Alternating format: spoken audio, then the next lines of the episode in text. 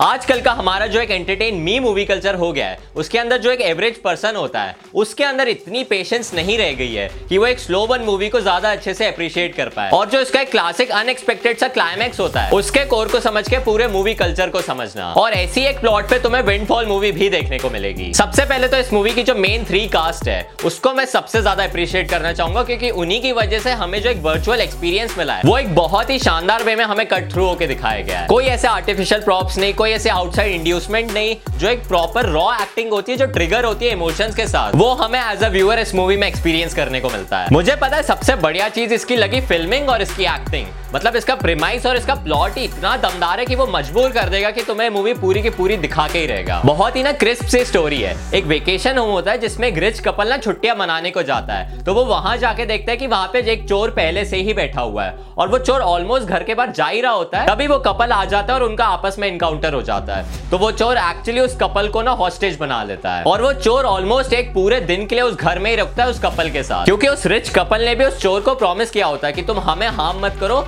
पर हम तुम्हें ना एक्स्ट्रा पैसा दे देंगे, पर उसके लिए तुम्हें एक दिन तक रुकना पड़ेगा। तो भाई जो वो चोर है, वो भी रुक जाता है, फिर वो तीनों कैसे नाइट स्पेंड करते हैं, और पूरे पूरे दिन में क्या होता है, ये सब देखने लायक है मूवी में। सिर्फ़ डेढ़ घंटे की मूवी है, छोटी कास्टिंग है, और उसमें टोटल से चार लोग पूरे स्क्रीन में तुम्हें देखने को मिलेंगे, पूरी की पूरी मूवी में। इसमें ना जेसल सिगिल को वो चोर बनाया गया है, पर वो एक्चुअली बैड गाय नहीं रहता है। उसके खुद एक कुछ मोटिवेशन रहता है, जिसकी वजह से उसको चोरी करनी पड़ती है। मैं तुम्हें इसको आराम से समझाऊं तो this is a crime movie with a slow burn concept and a comedy plot second actor इसमें तुम्हें जेसी प्लेमेंस को देखने मिलेगा। और वो एक्चुअली मैं उसको मतलब ना ब्रेकिंग बैड के टाइम से फॉलो करते आ रहा हूँ। तो उस बंदे की एक्टिंग पे तो मुझे बिल्कुल डाउट नहीं है। मतलब वो एक ऐसा एक्टर है जैसे अपने इंडिया का राजपाल यादव है। हर रोल में हंड्रेड परसेंट देता है अपना। और जो थर्ड एक्ट्रेस है, उनका नाम है लिली कॉलिंस अब इनकी मैंने ज़्यादा मूवीज़ देखी नहीं है। ज़्यादा से ज़्यादा एक या दो देखे होंगे इससे पहले। अब इन्होंने इस मूवी में अपना कैरेक्टर बहुत अच्छी तरीके से पुल ऑफ़ किया है। एक जो इमोशनल वेव होती है, वो सबसे ज़्यादा इसी कैरेक्टर में तुम्हें देखने को मिलेगी। जितनी भी ऐसी स्लोबन जॉनर की मूवीज़ होती है,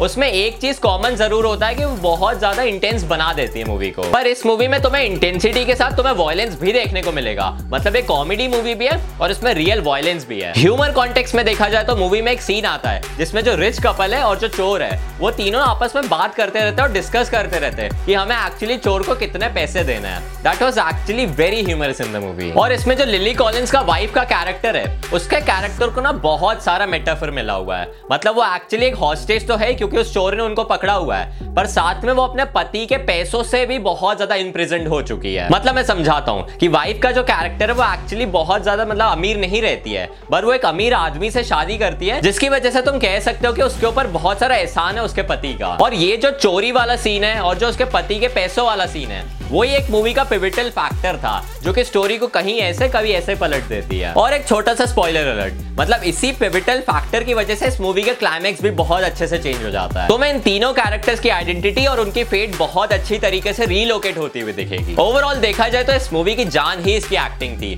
अगर ये एक्टर्स बहुत अच्छे नहीं लेते तो इस मूवी की तो वैसी ही बैंड बजी हुई थी। मैं तुम्हें समझाता हूँ कैसे।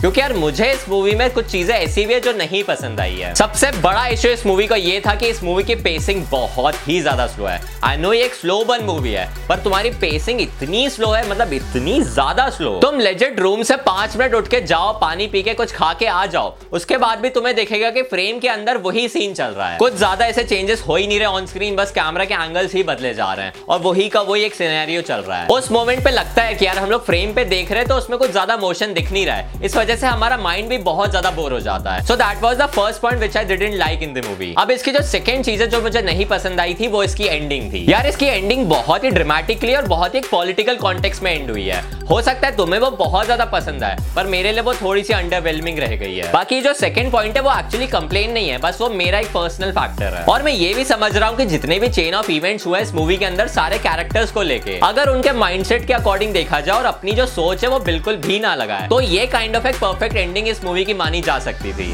और अगर तुमने मूवी नहीं देखी तो मुझे पता है तुम्हें थोड़ी एक्साइटमेंट हो सकती है कि मैं एक्चुअली किस चीज़ की बात कर रहा हूँ। गाइस तुम एक बार इस मूवी को ज़रूर देख सकते हो और मैं इसको एक बार देखने को रिकमेंड तो कर भी रहा हूँ तुम्हें। and I'm rating this movie 5.9 stars out of 10.